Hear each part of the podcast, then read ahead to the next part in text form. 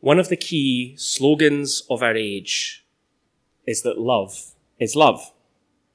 It was used especially around the campaign for introducing same-sex marriage, but it appeals to a bigger idea. The idea that it doesn't matter who you're in a relationship with. All that matters is that you love one another. Each one of us should be free to act upon our feelings, regardless of the consequences. Rebecca McLaughlin, in her book Secular Creed, argues that love is love is one of these kind of five slogans that have become a kind of secular creed within our society. A statement that puts all arguments to rest and is most and must be believed absolutely, or you risk being excluded from society.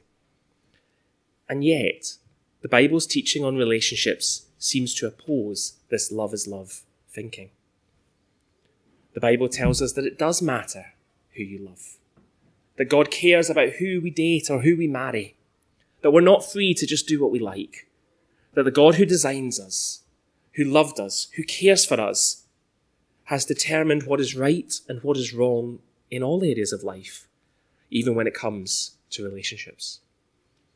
Now, far too often, the church today, when faced with our world's idea, the secular creeds, and faced with what the church has traditionally taught, compromises and isn't clear on what God requires from his people today. And sadly, we've seen that over the last couple of weeks in the Church of England, where the church has not changed its doctrine on marriage. Marriage is still between one man and one woman. But same sex couples can come to church and give thanks for the civil marriage or partnership that they have entered into and receive God's blessing. It's a contradictory compromise. And no one is actually satisfied with this. You can read the liberals who think this is completely ridiculous that the church would bless the union but not conduct the marriage and the evangelicals who ask, How on earth can the church bless something which God has said is wrong? Compromise just doesn't work, it doesn't appeal to anyone.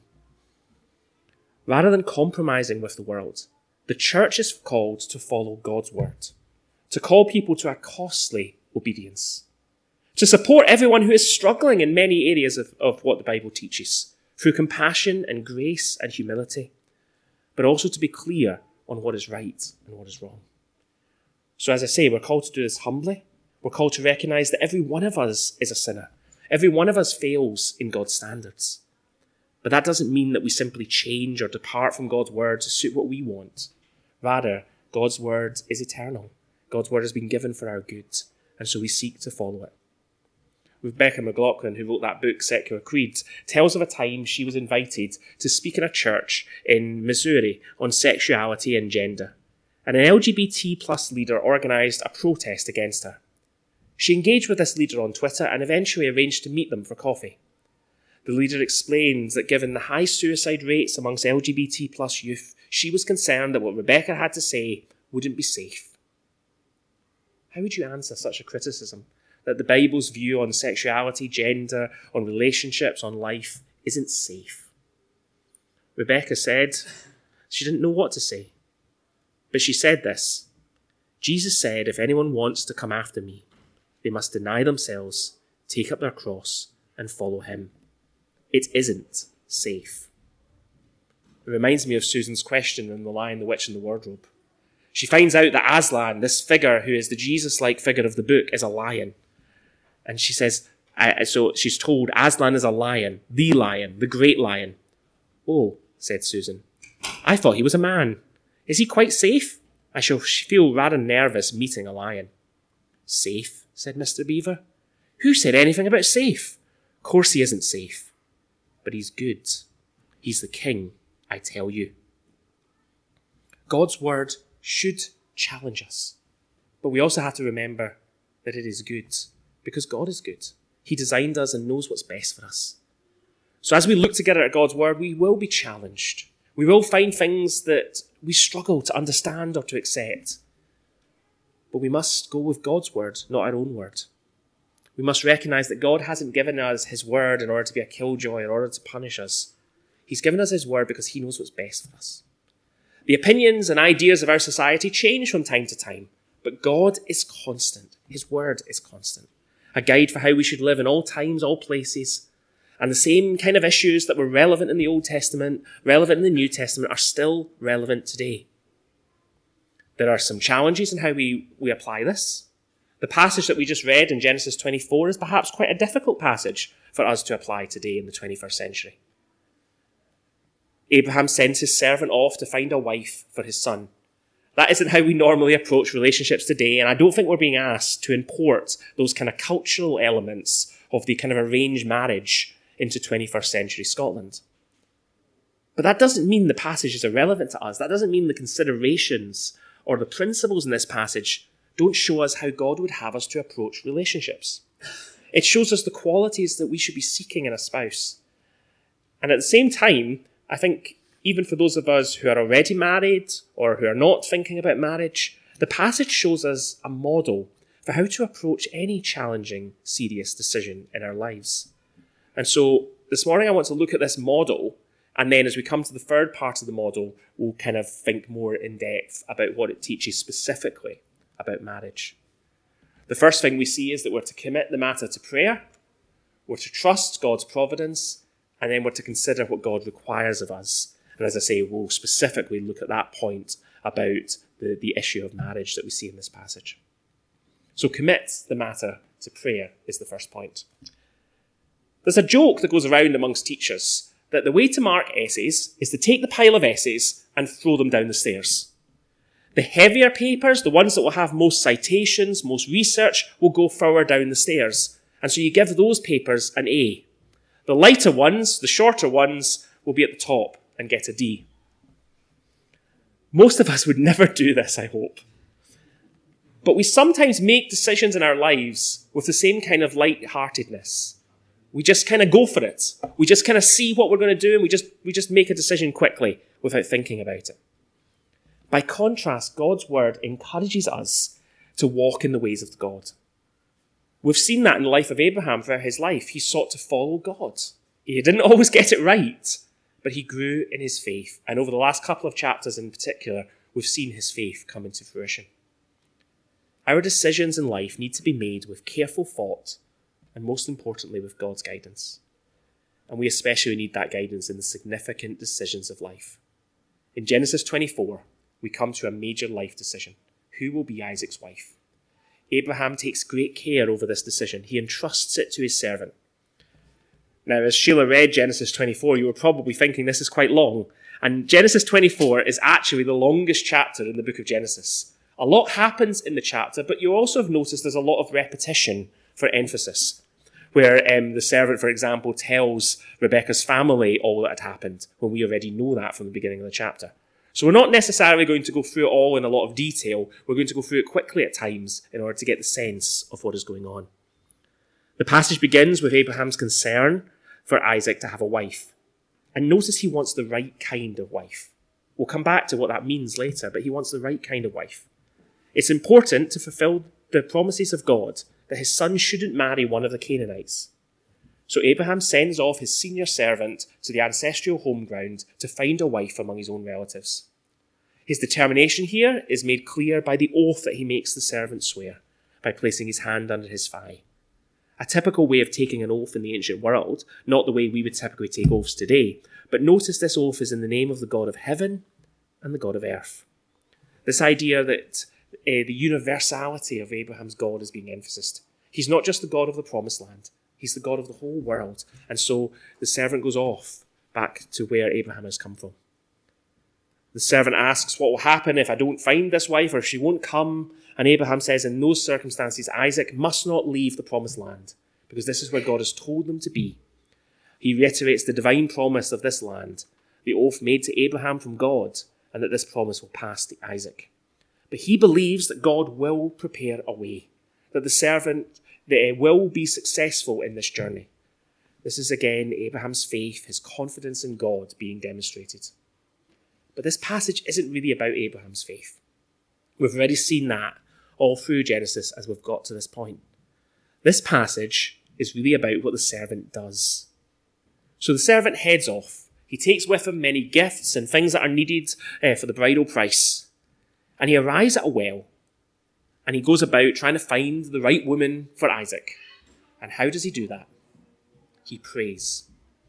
the servant prayerfully derives a test in order to identify the appropriate mate for Isaac. And he said, O Lord God of my master Abraham, please grant me success today and show steadfast love to my master Abraham. Behold, I am standing by the spring of water, and the daughters of the men of the city are coming out to draw water. Let the young woman to whom I shall say, Please let down your jar that I may drink, and who shall say, Drink, and I will water your camels, let her be the one whom you have appointed for your servant Isaac. By this I shall know that you have shown steadfast love to my master. Now, reading this, you might begin by thinking that this is how we should make difficult decisions. We pray about it, we set up a test for God, and He will meet the conditions that we set. That's what's sometimes called putting out a fleece, coming from the book of Judges, Judges chapter 6, where Gideon requests God's guarantee of victory through two tests. In the first test, he puts out a fleece garment on the ground and asks God to miraculously cause dew to only be collected on the garment, not on the rest of the ground. And in the second test, he reverses it, asking for the fleece to be dry and for the ground to be covered in dew. And so maybe this is how we should approach decision making. Put out fleeces, have these kind of tests of God. But I don't think that's what's going on in Genesis 24. You see, Gideon's fleece tests were miraculous tests. He was asking God to do a miracle in order to prove something. There's perhaps very specific reasons in the life of Gideon why he was doing this. But I don't think that's a model for normal life that we ask, we pray, and then we ask God to do some miraculous thing so that we um, know if we're doing the right thing. By contrast, the servant's test in Genesis 20. Oh, by contrast, uh, go yeah, go back to the right one. By contrast, the servant's test is more like looking for the right door to be opened. His test is not looking for some kind of prophetic sign from God. What the servant is asking for is that the right person, the person of the right character, would come to him. The girl who comes to the well and will draw water, or will offer him a drink, i.e., she'll be hospitable, and she'll offer water to his camels, she'll be self sacrificial, she'll be generous with her time and energy. This is the character of the person who Isaac should marry someone who's hospitable, sacrificial, who cares for others. This kind of prayer is really looking that God would open the right door it's asking for guidance, yes. It's asking for God to make the plans succeed, as we all should be praying. But it's not saying, do it in this miraculous way. It's simply asking that these things, the right character would come to him. So it's not a test in the way that we think of the fleece test. Rather, it's about looking for which doors open and which doors are closed. And that's the way in which we follow God's um, direction in our lives. And immediately, the servant receives his answer which takes us then to part two trusting in God's providence. He has prayed this prayer looking for God to do something, for the right circumstances to come together. And the way that happens is through God's providence. Verse 15 Before he had finished speaking, behold, Rebekah, who was born to Bethuel the son of Milcah, the wife of Nahor, Abraham's brother, came out with her water jar on her shoulder. The young woman was very attractive in appearance, a maiden whom no man had known. She went down to the spring and filled up her jar and came up. God answers the servant's prayer even before he's finished praying it. The narrator then presents us with Rebecca, tells us that her family connections, that she is someone from the right family, from the right place, that she is related to Abraham, and also that she is beautiful and that she is a virgin. Rebecca not only passes the tests that the servant sets for choosing a wife for Isaac, but she surpasses expectations. Then the servant, verse 17, then the servant ran to meet her and said, Please give me a little water to drink from your jar. She said, Drink, my lord. And she quickly let down her jar upon her hand and gave him a drink. When she had finished giving him a drink, she said, I'll draw water for your camels also, until they have finished drinking. So she quickly emptied her jar into the trough and ran again to the well to draw water, and she drew for all his camels. The man gazed at her in silence to learn whether the Lord had prospered his journey or not. Now, do you notice the emphasis here that she quickly did these things? This was her willing service. She wasn't doing this begrudgingly. This shows her character. He doesn't even have to ask about the camels when she volunteers to water the camels. Because God is exceeding the servant's expectations. And during the whole process, the servant watches wordlessly to see if the Lord would prosper his journey. I think his hesitation is because he doesn't yet know what we know. He hasn't yet asked her whose daughter she is. We know already that she is from the right family. She's the one, though, who completes the task, who does what the servant had prayed. And the servant bestows gifts upon her and goes to have hospitality with the family. The servant at this point then is certain when he finds out that she is the daughter um, or the niece of Abraham. She is certain at this point that God has answered his prayers. So, how does he respond? He praises God, he worships God. The man bowed his head and worshipped God and said, Blessed be the Lord, the God of my master Abraham, who has not forsaken his steadfast love and his faithfulness towards my master. As for me, the Lord has led me in the way to the house of my master's kingsman. The servant recognizes God is the one who led him, that his prayer has led to God's leading in his life, what we call often God's providence, the fact that God directs our steps, that he has a plan that we cannot see. The Bible is clear that God is in control of all things and works out his plans for good. Romans 8, verse 28 tells us, We know that God causes all things to work together for good to those who love God to those who are called according to his purpose. And this is what we see working out in practicality in Genesis 24. Just think about it. In order for God to fulfill the servant's prayer, Rebecca had to have already left, even before he prayed it, in order to go to the well and meet the servant. We are called to pray. Prayer is an important part of our relationship with God. But God is working all throughout time to bring about his purposes. God works through history for his own glory. The servant sees this and he worships God for his providence. We sometimes think of God's sovereignty as God's providence, as a problem to be solved, as something that we don't quite understand, and we don't. But our response shouldn't be to, to question and kind of dig into it in a way that confuses us. Our response should be to worship God for his goodness to us, that he has acted in history, that we can trust that he will act in our lives. The servant then repeats most of the story um, to Laban and to the rest of Rebekah's family, telling them what that this is all God's doing. And Laban and the family also recognize in verse 50 that this is God's work. This thing has come from the Lord. We not cannot speak to you bad or good. Behold, Rebekah is before you. Take her and go, and let her be the wife of your master's son, as the Lord has spoken. So, all of this helps us to see the way that we too, when making difficult decisions, challenging decisions, should be praying, committing the matter to God, but trusting also that God in His providence will overrule matters to bring about His good purposes in our lives. He has a plan, even though we don't understand it at times. This is how God works. Doors are closed, doors are opened, depending on God's will for our lives. But it's also the case that sometimes Doors are not closed to us because we couldn't walk through them if we wanted to. Sometimes doors are closed to us because God has given us direction in His Word as to how we should walk. And that takes us to our final point. So sometimes providence intervenes in the way to stop us doing things that God doesn't want us to do, even things that we might think of as good. But sometimes we are the ones who are called to close the door because of what God's Word requires of us. Which takes us to our third point consider what God requires.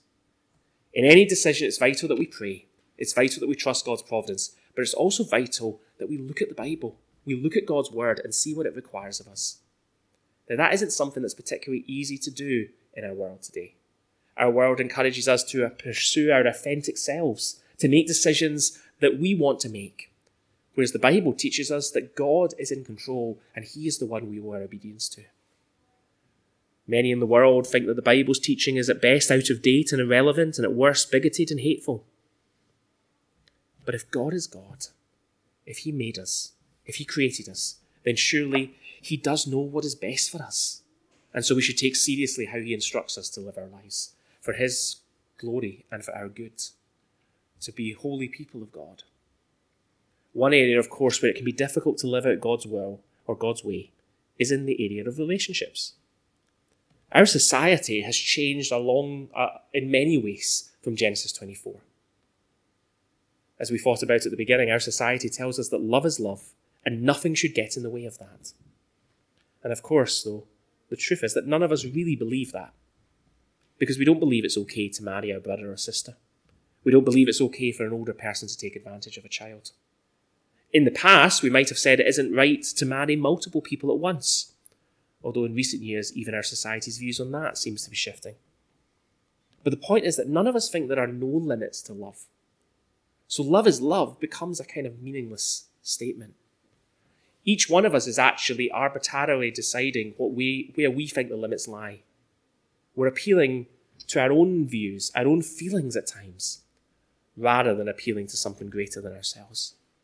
But the Bible, by contrast, calls us not to just do what we feel is right, what we think is right, but instead to trust our God, to see His word and what He tells us.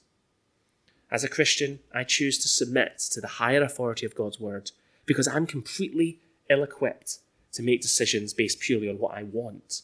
I often want things that are wrong. I want things that are harmful. Each one of us is like this. So each one of us needs to appeal to God's word and what He requires in our relationships.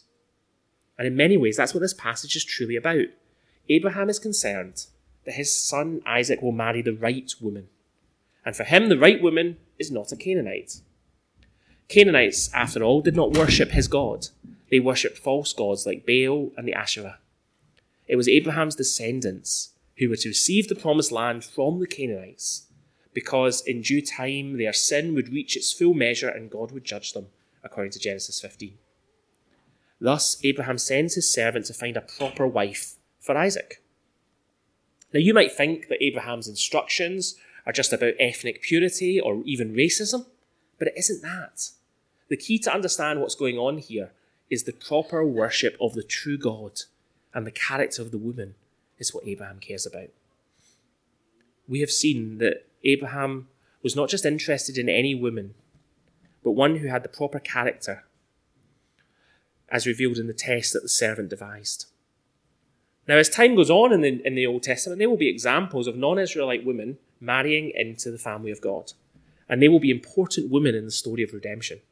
We have Rahab, we have Ruth, prime examples of people who were out with God's people who are brought in. Because this is not about racism, this is not about ethnic purity. But these foreigners who marry into the redemptive line are mentioned because they are important in the history of redemption. They show us the way in which other people are welcomed into God's family. And they show us actually through their extraordinary faith the way in which God worked in their lives and in ours. Later, though, in Ezra and Nehemiah, they will challenge the Jewish men who are divorcing their Jewish wives in order to remarry foreign women. But they don't do this because the women are foreign. They do it because the foreign women do not share the worship of God the women are drawing people away from the worship of God. So, can we learn anything about marriage from Genesis 24 and the other accounts of marriage in Genesis? Well, we must be very careful here. We don't simply assume continuity between the practices of arranged marriages. The culture that we see here is not the kind of culture we have today. And sometimes when we when we jump when we we can go too far when we're reading the Bible and trying to import the culture to us today, or we can draw very unhelpful conclusions. I actually read one commentary on this passage that concluded by saying this There's a right person that God has prepared for you. If you haven't found that person yet, keep praying and trusting in Him. It's worth the wait. Is that the message of this passage? Of course not. That gives us completely the wrong idea of marriage. That idolizes marriage. It makes marriage into the ideal thing that we all must attain to. And if we haven't, well, we're somehow defective. That's not what the passage is saying. This passage is not about us finding a way by prayer that we will definitely find the person that we want. Our passage is not about idolizing marriage, but it is about saying that if we are pursuing marriage, there are biblical principles that we must bear in mind. Most importantly, Abraham wants Isaac to marry someone who shares his most fundamental values, someone who shares his faith in God. So he sends his servant out of Canaan to his homeland to find a godly woman, a woman of character. Proverbs 31, verse 30 tells us Charm is deceitful, beauty is fleeting, but a woman who fears the Lord is to be praised. And that characteristic, that crucial attitude towards God, is seen on the other side as well, where the psalm that we sung, 112 verse 1, shows us how important it is that the man as well fears the Lord. Praise the Lord, blessed is the man who fears the Lord, who greatly delights in his commands. It's with this background that we then come to what Paul says in 2 Corinthians 6, verses 14 to 18. Do not be yoked together with unbelievers. For what do righteousness and wickedness have in common?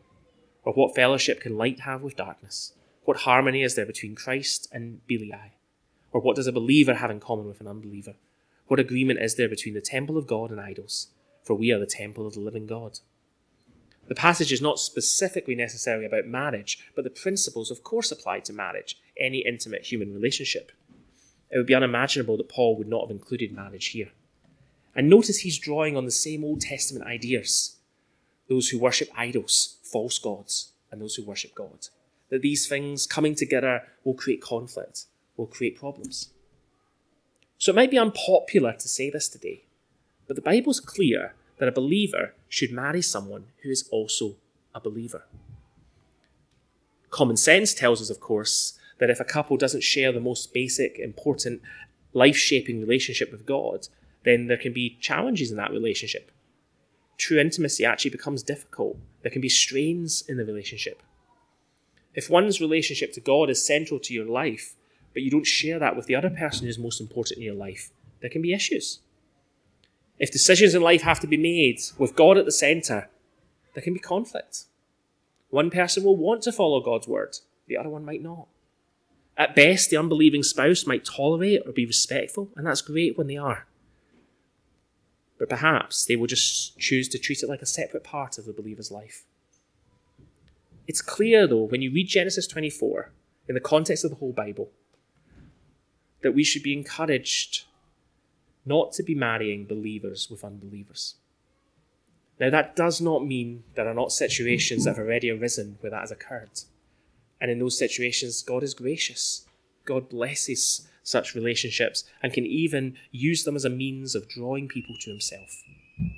But the ideal that the Bible holds up for us, the model that the Bible presents for us, is that it is right for a believer to marry a believer. And that not just any believer, actually, someone who displays a character that is consistent with their faith. That's what we see in Rebecca. She's someone who is living out her belief in God by the way she's hospitable, by the way she's generous with her time and resources.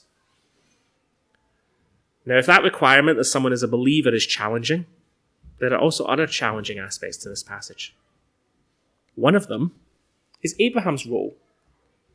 Now, as I've said, I don't think we're meant to have arranged marriages today, but I think it is a principle in the Bible. It is something that we probably don't want to hear, but it is a principle in the Bible that our parents should be advising us, giving us counsel in our marriages and our relationships. Now, if your parents are not believers, then maybe they might have counsel that you don't think is as valid as godly parents. But if your parents have a strong objection to your fiance or someone that you're going out with, we should listen to them. We should think carefully about what they have to say to us.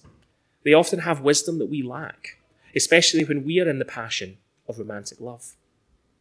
And it's interesting that as countercultural as that seems today, there's a, a woman, Louise Perry, who's a feminist. She's not a Christian, but she's recently written a fascinating book. It's called The Case Against the Sexual Revolution, a new guide for sex in the 21st century.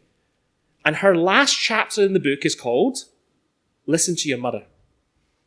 Her book is exploring common beliefs of our age from a feminist perspective to show why our society's views today are actually harmful, particularly to women. Her conclusion is really that the sexual revolution has been great for men, not so much for women. She writes, the technology, the technological shock of the pill led sexual liberals to the hubristic assumption that our society could be uniquely free from the oppression of sexual norms and could function fine. The last 60 years have proved that assumption to be wrong. We need to re erect the social guardrails that we have been torn down. And in order to do that, we must start by stating the obvious. Sex must be taken seriously. Men and women are different. Some desires are bad. Consent is not enough. Violence is not love. Loveless sex is not empowering. People are not products. Marriage is good. For someone who's writing as a non Christian from a feminist perspective, to reach these conclusions, which are in keeping with the biblical view of relationships, challenges our social norms today. Not everyone in our society thinks that what uh, has bought into the lie of these, of these lies, these kind of wrong ways of thinking about sex and relationships. Now, she may or may not be right, but she's done research in order to back that up. But we, of course, know that she's more right than she realizes, because all truth is God's truth, and what she says accords with what the Bible has been saying for thousands of years. And of course, the other important principle in Genesis 24 that we mustn't forget, and the bit that people probably will like a bit more, is that it's a healthy part of relationships to have desire and attraction, that marriage is the right place for expressing sexual intimacy. Notice that when Rebecca comes to see Isaac, we see their love for one another. Isaac went out to meditate in the field towards evening, and he lifted up his eyes and saw, and behold, there were camels coming. And Rebekah lifted up her eyes, and when she saw Rebecca, eh, when she saw Isaac, she dismounted from the camel, and said to the servant, "Who is the man walking in the field to meet us?" The servant said, "It's my master." So she took her veil, covered herself, and the servant told Isaac all the things that he had done. And Isaac brought her into the tent of Sarah his mother, and took Rebekah, and she became his wife, and he loved her. So Isaac was comforted after his mother's death. This is a picture that shows us the clear attraction and love between these two. In fact, we see that earlier with the emphasis on her beauty, on the fact that she is uh, attractive. When Rebecca is informed of the identity of Isaac, she covers up, demonstrating her modesty. But you get the sense in this passage that she has seen this man and she is attracted to him. Isaac took her into the tent of his now deceased mother Sarah, and this is the location where they then consummated their relationship. While this is an arranged marriage, the passage makes clear that Isaac loved her and found comfort in their relationship. But what's interesting is that marriage here is the foundation for love. Love is not the foundation for marriage. Isaac and Rebecca are married, and then we read that Isaac loved her. Now, don't misunderstand me. I'm not saying we shouldn't believe in romantic love, but you can't build a marriage on romantic love. When you do, if conflict develops and you don't feel in love anymore, you just want to leave. But if you build love uh, on the foundation of marriage commitment, then you can weather whatever comes your way. In the Bible, we're commanded to love our spouse whether we feel like we love them or not. When things are challenging, we make a commitment to love one another. So we see some key ideas in God's Word that is to help us direct our relationships. But as we've already touched on, perhaps you feel these things don't apply to you. Maybe you are already married to an unbeliever. But in such a situation, the Apostle Paul gives us hope that the unbelieving spouse is sanctified through the believing spouse, that the believing spouse should stay with their spouse unless it's the spouse that leaves the relationship. I don't think that means that the spouse is automatically saved, but I think it does mean there's hope that the influence of a believing husband or a believing wife can be used by God to bring the unbeliever to faith. And it's also good for the children to be raised in that home with a believing parent. We need to constantly remember in prayer those in our church who are married to unbelievers and the challenges that that brings. And then, of course, there are some of us who will never get married, either by choice or because in God's providence it never happened for us. And that can be really challenging. But the Bible is also clear that singleness can be used for God's glory. Paul says, To the unmarried and to the widows, I say that it is good for them to remain single as I am. And I think at times the church has been guilty of this idea of treating marriage like the aim of life, that we've arrived if we've somehow achieved a marriage. Or act like all our satisfaction, all our contentment, all our happiness should come from our marriages. But the church should never act like this because that's not what the Bible teaches. The Bible teaches the most important relationship is not between us and our spouse, but between us and God. The Bible teaches that actually the family that matters most is the family of the church, God's people. The Bible's clear that our sense of true satisfaction and joy does not come from our marriage to our earthly spouse. But marriage is used in the Bible as an image to reflect our relationship with Jesus. In Ephesians 5, we read, Therefore a man shall leave his father and mother and hold fast to his wife, and the two shall become one flesh. This mystery is profound, and I'm saying it refers to Christ and the church. All of us make mistakes. All of us fail God in all areas of our life. That's what the Bible calls sin. But Jesus came to redeem us from that, dying in our place on the cross so that we can be redeemed, purchased by his blood. And now he is the source of our satisfaction, the source of our joy. He is our husband, and the church is the bride. Human husbands and human wives, however godly they are, will let us down. But Jesus will never let us down.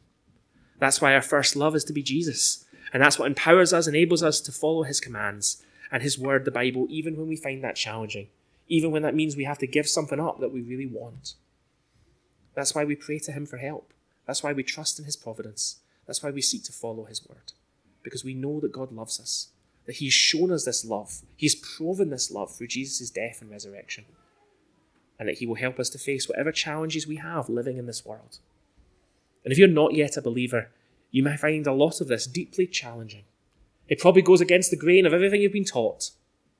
But if God made you, He does have a plan for how you should live, and He invites you to follow Him.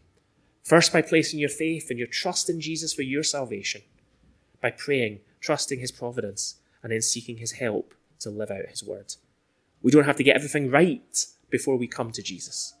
Jesus is the one who actually empowers us and enables us to believe His word and to follow it through His Spirit. Let's pray. Father God, we give you thanks for your word. We know that your word challenges so much in our culture, so much in our ways of thinking. We know that in many ways, we, even as your people, have been infected by wrong thinking in many of these areas. We pray, Lord, that you would give us a boldness to speak your truth, to stand up for what is right, but also a compassion and a love and a humility for all the people that we encounter who are made in your image. We know that these things are deeply challenging, are very difficult for us to talk about in society, for us to even live them out. But we pray that you would help each one of us, that you would help us to show care and concern for all people that we encounter. Help us to show the goodness of your word, that tell a better story of how you are for your people, how you've loved us and died for us, and how we therefore want to follow you out of gratitude for all your goodness to us. And we pray for any who don't yet know you, that you would help them to come to know you for themselves and help them to overcome even some of the barriers in their lives that might be holding them back from trusting you. We ask this in Jesus' name and for his sake. Amen.